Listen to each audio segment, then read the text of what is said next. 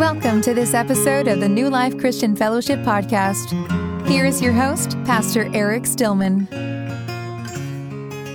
Well, this morning I am continuing to go through the book of Acts. I've been going through this for a couple months, and we are up to Acts chapter 8, as you can see this morning. It's been quite a ride so far for the disciples. I'll bring you back even to the prequel, the book of Luke, which was also written by uh, Luke, the man who wrote Acts.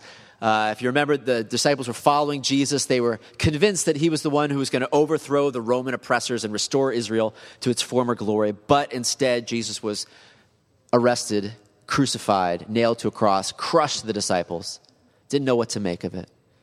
But then, after three days, he rose from the grave, conquering sin and death, showing them that he was not there just to overthrow Roman oppressors, but he was after a bigger enemy, the devil himself, sin, death, all of that that by his life, death, and resurrection, he would overthrow the grave, overthrow the power of the enemy, bring eternal life to all who would trust in him. And then he told them to wait in Jerusalem, to not go out and spread the good news yet, but to wait until they were clothed with power from on high, until the Holy Spirit came inside of them. And so Jesus ascends to heaven. They're waiting in Jerusalem, and then the Holy Spirit, the third person of the Trinity, descends and enters each of them on the day of Pentecost. Remember in Acts 1 8, Jesus said, You will receive power when the Holy Spirit comes on you, and you will be my witnesses in Jerusalem and in all Judea and Samaria and to the ends of the earth. And so the Holy Spirit enters them, and these disciples are transformed from cowards who ran away when Jesus was crucified to bold, fearless evangelists, witnessing, testifying to Jesus, to his life, death, and resurrection. And the church grows rapidly on that day of Pentecost, it says 3,000 are added to their number. And even though there's opposition coming against them, more and more come to faith. And they are growing this enormous church in Jerusalem of people devoted to Jesus and to loving each other. This multi ethnic community has formed in Jerusalem under the leadership of these apostles, growing like crazy. But by the end of chapter 7, one thing has not yet happened. If you look closely at his charge to them great church is growing in Jerusalem, which is part of Judea. However, Samaria and the ends of the earth have not yet heard the gospel. And so God allows this persecution to come against them, as we looked at last week, where Stephen, one of the early church leaders, is executed. And a great persecution arises, as we're going to read in chapter 8, scattering them outside of Jerusalem. So let's read chapter 8, verses 1 through 40 this morning. It's going to focus on the ministry of a man named Philip, who is also one of the seven men who was raised up to be an early servant in the church along with Stephen. And so let's begin in Acts 8, verse 1. And Saul was there giving approval to Stephen's death. On that day, a great persecution broke out against the church at Jerusalem, and all except the apostles were scattered throughout Judea and Samaria. Godly men buried Stephen and mourned deeply for him. But Saul began to destroy the church. Going from house to house, he dragged off men and women and put them in prison. Those who had been scattered preached the word wherever they went. Philip went down to a city in Samaria and proclaimed the Christ there. When the crowds heard Philip and saw the miraculous signs he did, they all paid close attention to what he said. With shrieks, evil spirits came out of many, and many paralytics and cripples were healed. And so there was great joy in that city. Now, for some time, a man named Simon had practiced sorcery in that city and amazed all the people of Samaria. He boasted that he was someone great, and all the people, both high and low, gave him their attention and exclaimed, This man is the divine power, known as the great power. They followed him because he had amazed them for a long time with his magic. But when they believed Philip as he preached the good news of the kingdom of God in the name of Jesus Christ, they were baptized, both men and women. And Simon himself believed and was baptized. And he followed Philip everywhere, astonished by the great signs and miracles he saw. When the apostles in Jerusalem heard that Samaria had accepted the word of God, they sent Peter and John to them. When they arrived, they prayed for them that they might receive the Holy Spirit, because the Holy Spirit had not yet come upon any of them. They had simply been baptized into the name of the Lord Jesus. Then Peter and John placed their hands on them, and they received the Holy Spirit. When Simon saw that the Spirit was given at the laying on of the apostles' hands, he offered them money and he said, Give me also this ability so that everyone on whom I lay my hands may receive the Holy Spirit. Peter answered, May your money perish with you because you thought you could buy the gift of God with money. You have no part or share in this ministry because your heart is not right before God. Repent of this wickedness and pray to the Lord. Perhaps he will forgive you for having such a thought in your heart. For I see that you are full of bitterness and captive to sin. Then Simon answered, Pray to the Lord for me, so that nothing you have said may happen to me. When they had testified and proclaimed the word of the Lord, Peter and John returned to Jerusalem, preaching the gospel in many Samaritan villages. Now, an angel of the Lord said to Philip, Go south to the road, the desert road that goes down from Jerusalem to Gaza. So he started out, and on his way he met an Ethiopian eunuch, an important official in charge of all the treasury of Candace, queen of the Ethiopians.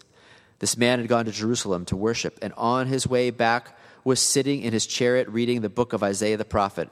The Spirit told Philip, Go to that chariot and stay near it. Then Philip ran up to the chariot and heard the man reading Isaiah the prophet. Do you understand what you're reading? Philip asked. How can I, he said, unless someone explains it to me? So he invited Philip to come up and sit with him. The eunuch was reading this passage of Scripture He was led like a lamb to the slaughter, and as a lamb before the shearer is silent, so he did not open his mouth. In his humiliation, he was deprived of justice. Who can speak of his descendants?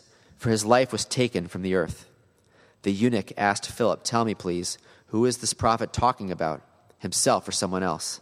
And then Philip began with that very passage of Scripture and told him the good news about Jesus. As they traveled along the road, they came to some water, and the eunuch said, Look, here's water. Why shouldn't I be baptized? And he gave orders to stop the chariot. Then both Philip and the eunuch went down into the water, and Philip baptized him. When they came up out of the water, the Spirit of the Lord suddenly took Philip away, and the eunuch did not see him again, but went on his way rejoicing. Philip, however, appeared at Azotus and traveled about, preaching the gospel in all the towns until he reached Caesarea. This is God's word. Let me continue, uh, pray before we continue. Lord, open our hearts and open our ears to hear from you and to receive this word. Speak to us, Lord, through your word. Help us to know what this means for us today. We pray in Jesus' name. Amen. So there's a great shift that happens in this chapter. As I said before, there's this big church in Jerusalem under the leadership of the apostles. But now the church is scattered, and it says they preach the gospel wherever they go. That all the members have now become ministers. Wherever they go, they've got to share the good news of Jesus. And so no, instead of being the centralized church, now every member has taken on the responsibility of being a minister. This is true for us today that ministry is not the job of professionals, that we are all ministers. We're all evangelists. We're all called to be witnesses to Jesus, to testify to the gospel of who Jesus is and what he's done. And so I want to focus this morning on what this passage teaches us about being witnesses. I mean, there's a lot I could say about Simon the sorcerer, about the Ethiopian eunuch, but I want to focus more on Philip and on our role as witnesses. And so the first of the three things that I want to share with you this morning about what it means to be a witness is that we are called to proclaim good news, not good advice. We're proclaiming good news, not good advice. Again, looking back at verses 4, 5, and 12, those who have been scattered preached the word wherever they went, which is the word euangelion, which, where we get the word gospel, good news. They preached the word wherever they went. Philip went down to a city in Samaria and proclaimed the Christ there. That's the Greek word kerusso, which means to herald. And then when they believed Philip as he preached the good news of the kingdom of God and the name of Jesus Christ, they were baptized, both men and women. Okay? So the importance of these words is, again, to be a witness means to proclaim good news. News is about something that has happened, right? The news reports to you what has happened. And a herald, if you don't know what a herald is, the king sends the herald out with a message, and the herald proclaims the king's message. The herald does not change the message at all, doesn't put his spin on it or her spin on it. The herald is just called to proclaim the king's message. And that's what he says they did. They went out and proclaimed the king's message. They preached the good news, not good advice. It's good news. The gospel is good news about something that has happened, not good advice about something you should do, if that makes sense. Where would you go in the Bible if you were asked, you know, where does it sum up what the gospel is? What passage would you go to? Anyone know? 1 Corinthians 15. 1 Corinthians 15, verses 1 through 8. Paul says this Now, brothers, I want to remind you of the gospel I preached to you. So now he's saying, okay, this is the gospel. This is the good news that I preached, which you have received and on which you have taken your stand. By this gospel you are saved, if you hold firmly to the word I preached to you. Otherwise, you have believed in vain. For what I received, I also pass on. Notice there, kind of the words of it's, it's a thought of a herald, like, I received this and I'm passing it on. For what I received, I pass on to you as of first importance that Christ died for our sins according to the scriptures, that he was buried, that he was raised on the third day according to the scriptures, and that he appeared to Peter and then to the twelve. And after that, he appeared to more than 500 of the brothers at the same time, most of whom are still living, though some have fallen asleep, which means they died. Then he appeared to James, then to all the apostles, and last of all, he appeared to me also, as to one abnormally born. What's the gospel? Christ died for our sins according to the scriptures. He was buried, he was raised on the third day. So they are to go out and proclaim the good news. Again, news is about something that has happened, not good advice about what you need to do in order to reach God, in order to have a good life, anything like that. Preach the good news. Jesus Christ died for your sins. Your sins of what are, are what has separated you from God, that you've fallen short of God's holy standard that we're all rebels against the holy God, and we're all deserving of eternal separation from God. But Christ died for our sins. He took the punishment we deserved on the cross to offer us forgiveness of sins, eternal life, a way to be right with the Father. He died, was buried, and rose again on the third day, conquering sin and death. That's the good news. That is the gospel. It's not good advice about what you need to do, it's good news. There's a lot of good advice out there, isn't there, about how to live a good life, a spiritual life, even. Follow the eightfold path, the five pillars, the Ten Commandments, all kinds of other ways out there, good advice on how to reach God. But Christianity is not good advice. It's not advice on what you need to do. It's good news about what Jesus Christ has done for you. And you have a choice to either believe the good news or reject the good news. And he says that is what your eternal destiny depends upon, whether or not you receive and believe that good news.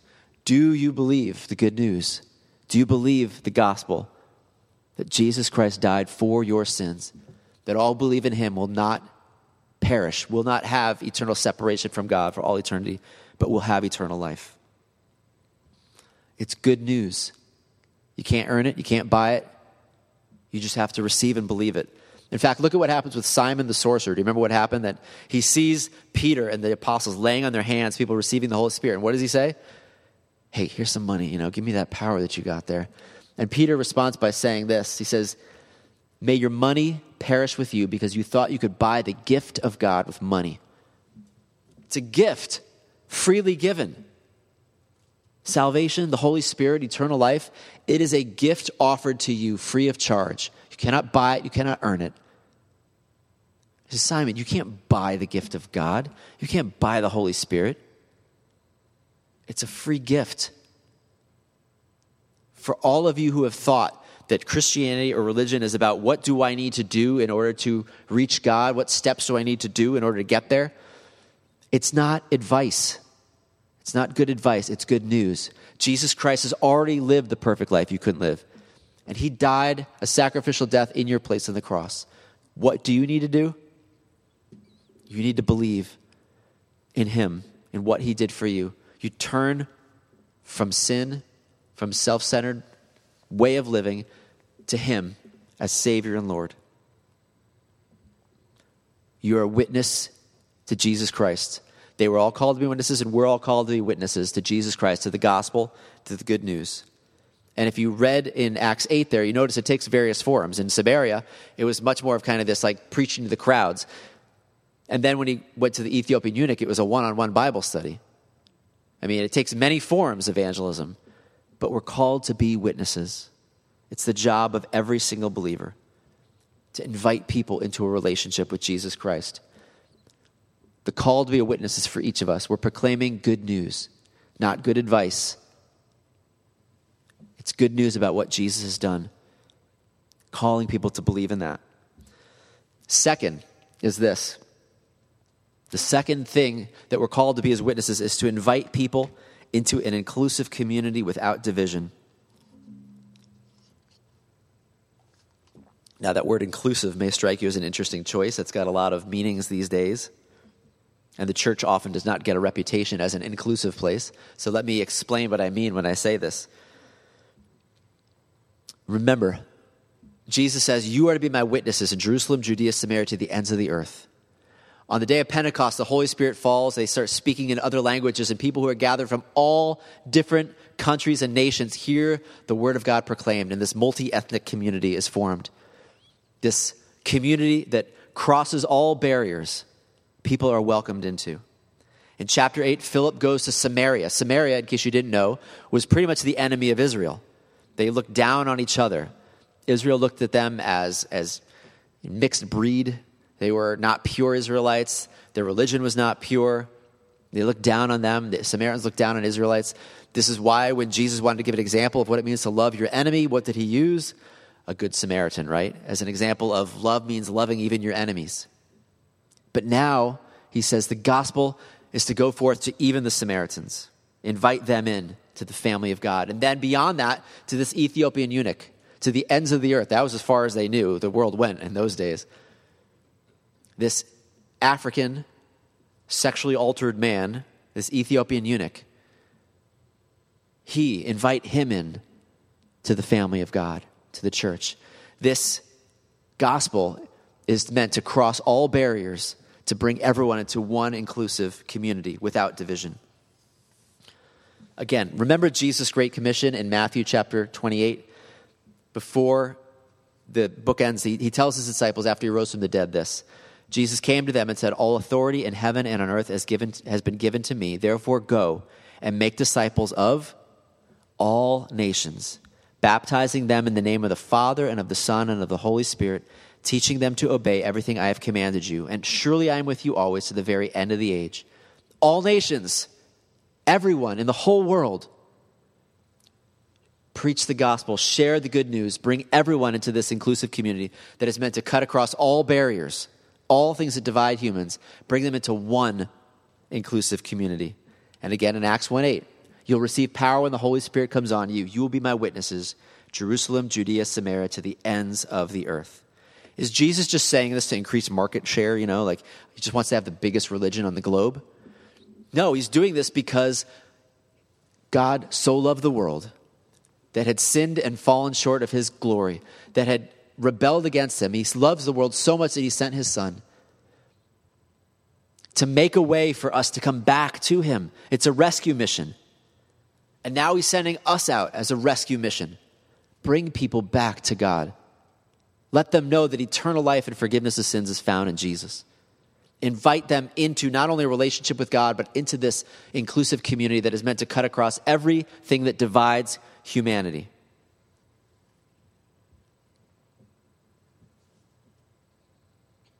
The gospel is meant to be radically inclusive, a free gift offered to every single human being in every single culture. I mean, the disciples are building this amazing church in Jerusalem, and God's like, that's not what I called you to. That's part of it, but that's not it. We need everyone. I want everyone back in my family. Jerusalem, Judea, Samaria, to the ends of the earth.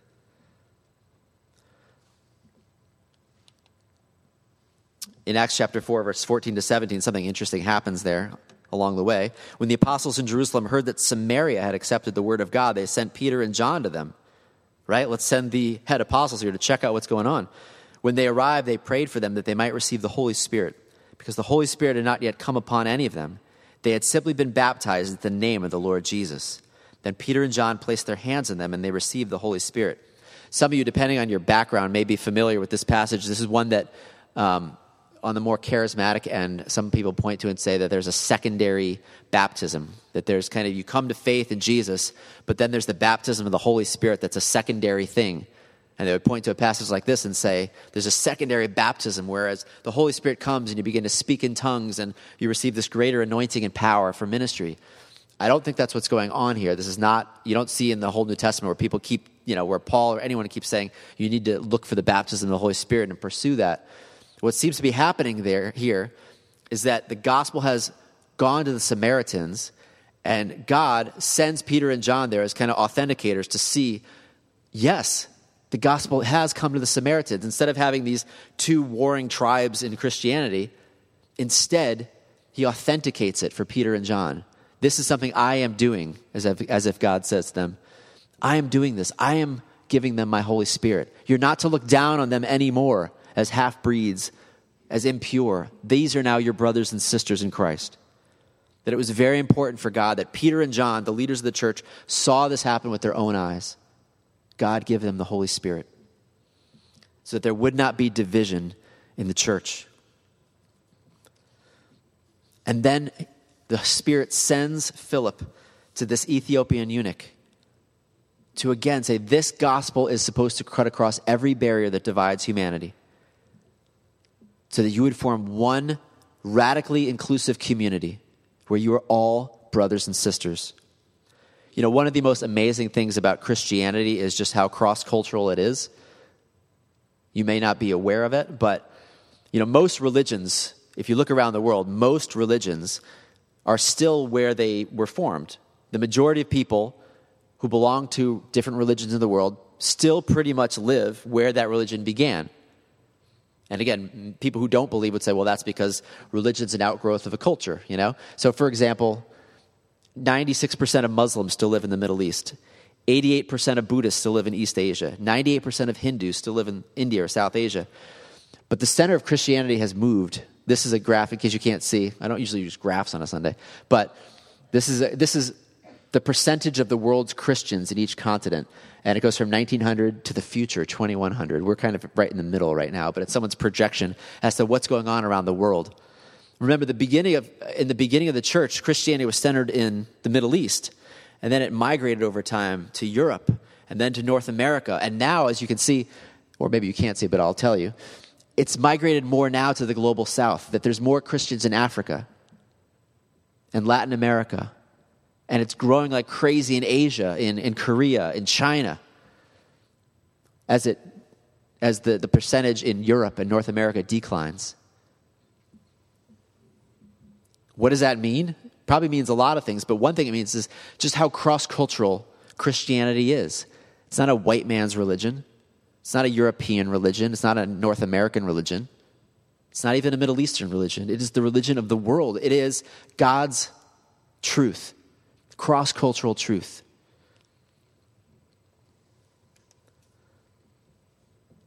Six hundred thirty-one million right now. This is the estimates as of 2020. Six hundred thirty-one million Christians live in Africa.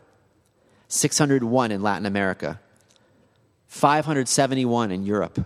Three hundred eighty-eight in Asia. Two hundred seventy-seven in North America. Twenty-nine million in Oceania. Again, it's not a white man's religion. This is God's religion, meant to be a cross cultural family of God that cuts across every barrier in the world. As Paul said, Galatians 3 28 to 29, there is neither Jew nor Greek, slave nor free, male nor female, for you are all one in Christ Jesus. If you belong to Christ, then you are Abraham's seed and heirs according to the promise. What is he saying? All the things that divide people in this world come down in the, in, in the church. We don't divide on the basis of gender, on the basis of socioeconomic status, on the basis of ethnicity. All are one in Christ. Colossians 3:11. Here there is no Greek or Jew, circumcised or uncircumcised, barbarian, Scythian, slave or free, but Christ is all and is in all. This is God's plan for how we are going to unite the world, how we bring harmony, how we overcome war, how we overcome all the division of the world. It's the gospel of Jesus Christ. All the barriers are meant to come down in the family of God. This is vital in every generation, but certainly in this generation, right? I mean, if you have not noticed, our world seems to be becoming more increasingly polarized every day, right? People kind of going to their extremes, barriers and division everywhere. If you haven't noticed, American culture tends to be taking this increasingly disastrous approach to establishing community. You know, to, to sum it up, it kind of goes by the name critical theory often, or critical race theory. To see everything through the lens of power and oppression, and to divide people into categories based on their race, gender, sexuality, ability, religion, class. Let's divide people. See one group as the privileged oppressor group and one group as the targeted oppressed group. And then instead of emphasizing our common humanity, let's emphasize what divides us. And we will elevate those who've been historically targeted or oppressed, and we'll try to silence or sideline those who've been historically privileged. Has anyone noticed this? This is kind of the approach that many in our world are taking in the name of unity and progress and healing and all of that. And it's having the opposite effect, as you might imagine. Surprise, surprise, when you divide people, you don't bring unity. It's a dangerous thing that all these laws and policies that are trying to be changed to encourage this equity, this equality of outcome as much as possible. Uh, Milton Friedman this economist, he wrote this in response to the, the way he sees our society going. A society that puts equality in the sense of equality of outcome ahead of freedom will end up with neither equality nor freedom. The use of force to achieve equality will destroy freedom, and the force introduced for good purposes will end up in the hands of people who use it to promote their own interests. Again, you look back at the last century, at the communist movements, the socialist movements, in the name of equality, what happened? Mass murder, genocide, oppression. The world's idea of how we achieve unity and, and love and peace is not going to work. God's answer is the gospel of Jesus Christ. To invite everyone into this radically inclusive family that cuts across every barrier and division. And if you say, well, wait a minute, aren't you saying, you know, us versus them, Christians versus other religions? But if the gospel is that we are saved by grace, not by our good works, not by anything we've ever done, then it's creating a radically inclusive community that doesn't look down on anyone else because we know it's by grace we're saved. How can we look down on anyone who doesn't believe what we believe or thinks differently than us? Because we didn't come to where we are by our own brains, our own good works. It's a gift of God's grace. That's God's plan. God's plan is to create this radically inclusive community that, in which every barrier and division of humanity falls down. You're a Christian first and an Ethiopian second. You're a Christian first and a man second. You're a Christian first and a middle class person second. You're a Christian first, and then whatever category there is out in the world, that's secondary. To that we are Christians, we are a family of God. So, what does it mean to be a witness? It means, first of all, to proclaim good news, not good advice, that Jesus Christ died for your sins. Secondly, it means to invite people into an inclusive community without division. And wherever we as a church are failing at that, putting up walls, creating division, we need to repent of that and invite everybody into the church. Now, let me give an important distinction to that word inclusive here in the third point. We invite people to Jesus as both Savior and Lord. It's an important distinction on how the world uses the word inclusive and how we use the word inclusive. Inclusive, as far as the church means, we invite everybody into the church to Jesus as Savior and Lord. Inclusive out in the world often means as you are, stay as you are. You know, everyone should be welcome, whatever they think, believe, however they act. In the church, it means you are all invited into a relationship with Jesus as Savior and Lord. Savior, the one who died on the cross for your sins to save you from death, and Lord, the one who is King, the eternal King, to whom every knee will bow. Again, go back to Jesus' Great Commission. All authority in heaven and on earth has been given to me. Therefore, go and make disciples of all nations, baptizing them in the name of the Father and of the Son and of the Holy Spirit. Baptism is inviting people into the community and teaching them to obey everything I have commanded you. Surely I am with you always to the very end of the age. What's inclusivity look like as far as Jesus is concerned? Everybody in the whole world, no matter what their background, what they believe, is welcome into the family of God, is welcome into my community. And then teach them to obey everything I have commanded you. Make disciples Every single aspect of your life comes down in submission to the king. There's no area of your life that you hold on to and say, This area is mine. You can't touch it, God. The gospel is radically inclusive, but it's also transformative. It's also meant to transform you into the image of Christ. I came to faith as an 18 year old, and I remember the first Christian book slash pamphlet I ever read was a little one called it was called My Heart Christ's Home. I don't know if anyone ever heard of that or read that. It was on the InterVarsity Christian Fellowship table. I picked that up. It was a small little book. And it just used the analogy of a home and what it means to follow Jesus as Lord, that we invite him into the front door, you know? And we let him stay in the foyer. He's in our home, he's in our lives. You know, but eventually Jesus is like, what about the living room there? You know, and we let him into the living room where we have our relationships with people, and he, he comes to be Lord over our relationships in our life. And what about the, uh, you know, bedroom? And he becomes the Lord over our sexuality, over our marriage, or over our singleness. What does it mean then to allow him to be Lord over that? what about the closets? What about the basement? What about those different areas of your life and allowing him to be Lord? That's kind of what the journey is, right? You come to him it's radically inclusive, no matter who you are, where you come from. Everyone, He died for everyone. You can come to faith in Him. And then we come to Him not just as Savior, but as Lord. We invite people into community where they're going to learn what it means to know God, what it means to follow Jesus, the King of Kings, the one who loves you more than anyone else could, who knows you, who created you, who knows what's best for you.